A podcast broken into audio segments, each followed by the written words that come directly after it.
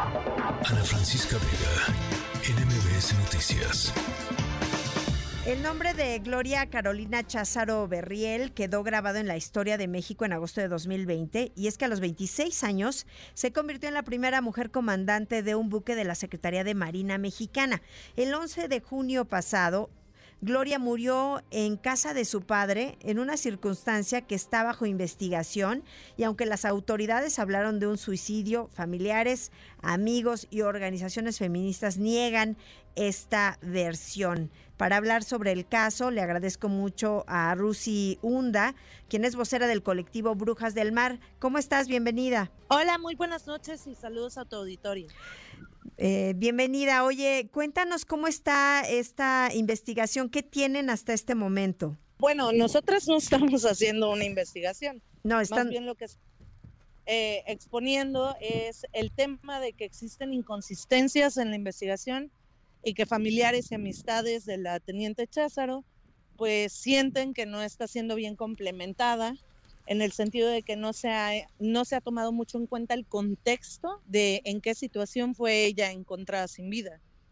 Sí, bueno, para recordarles a nuestros amigos del auditorio, eh, pues la teniente Gloria Carolina fue encontrada en su casa sin vida hace más de un mes y eh, entre más se sabe del caso, eh, se, algunos confirman que no se trató de un suicidio y que pues tiene que ver tal vez su pareja. ¿Eso es lo que ustedes también denuncian?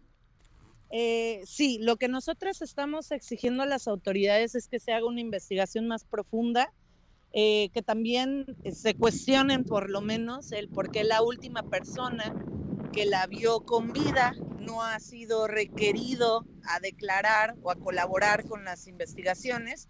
Por el contrario, es una persona que al momento sabemos se encuentra pues desaparecida. Eh, nadie sabe cuál es su localización o, qué onda con, con, este cuate. Y pues la verdad es que los tiempos entre que él se fue del lugar donde ella fue encontrada sin vida y cuando fue encontrada pues, son menores a una hora, lo que pudiera levantar justas sospechas.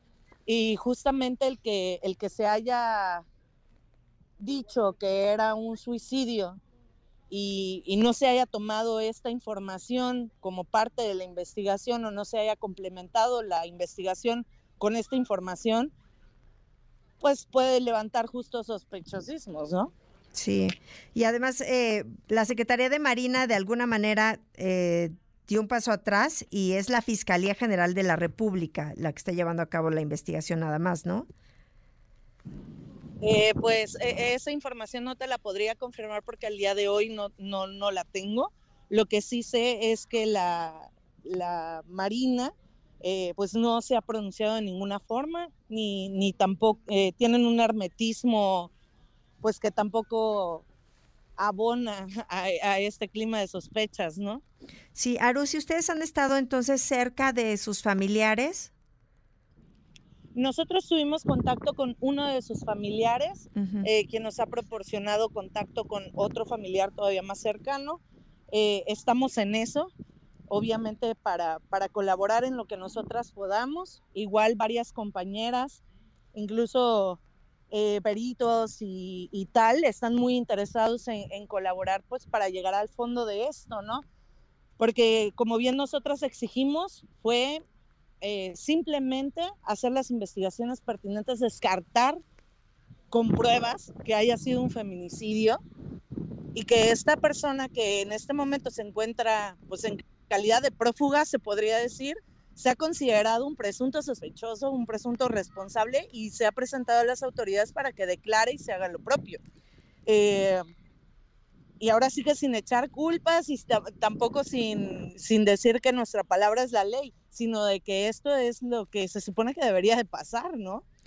Sí, sobre todo como comentas, se trata del capital del capitán Octavio Capetillo, que era su pareja y que fue la última persona en verla con vida y que pues ahorita no se sabe su paradero.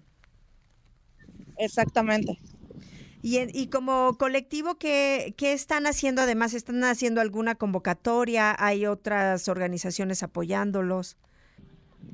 Bueno, a, a nosotras se han acercado eh, otra organización, eh, de hecho el, Frente Nacional para la Sororidad, fueron quienes nos contactaron porque están enteradas de que también hay un tema al, alrededor de, del caso de la teniente Cházaro que puede llevar un contexto de violencia digital y ellas quieren saber de qué manera pueden apoyar eh, en ese sentido. Y como te digo, también compañeras que son peritas este, nos han extendido eh, el apoyo para dar acercamiento con la familia y también ayudarles. Sin embargo, nosotras, como siempre lo hemos hecho, no damos pasos si no hay una aprobación familiar previa y es por eso que vamos a ese ritmo, eh, vamos siguiendo eh, pues en conversaciones con ellos a ver, a ver qué es lo que les parece bien, ¿no? Pues sí, bueno, pues nosotros también vamos a estar pendientes siguiendo este caso y te agradezco muchísimo que nos hayas tomado la llamada. Muchas gracias a ustedes. Hasta luego. Arusi Hunda es vocera del colectivo Brujas del Mar. Ana Francisca Vega, NMBS Noticias.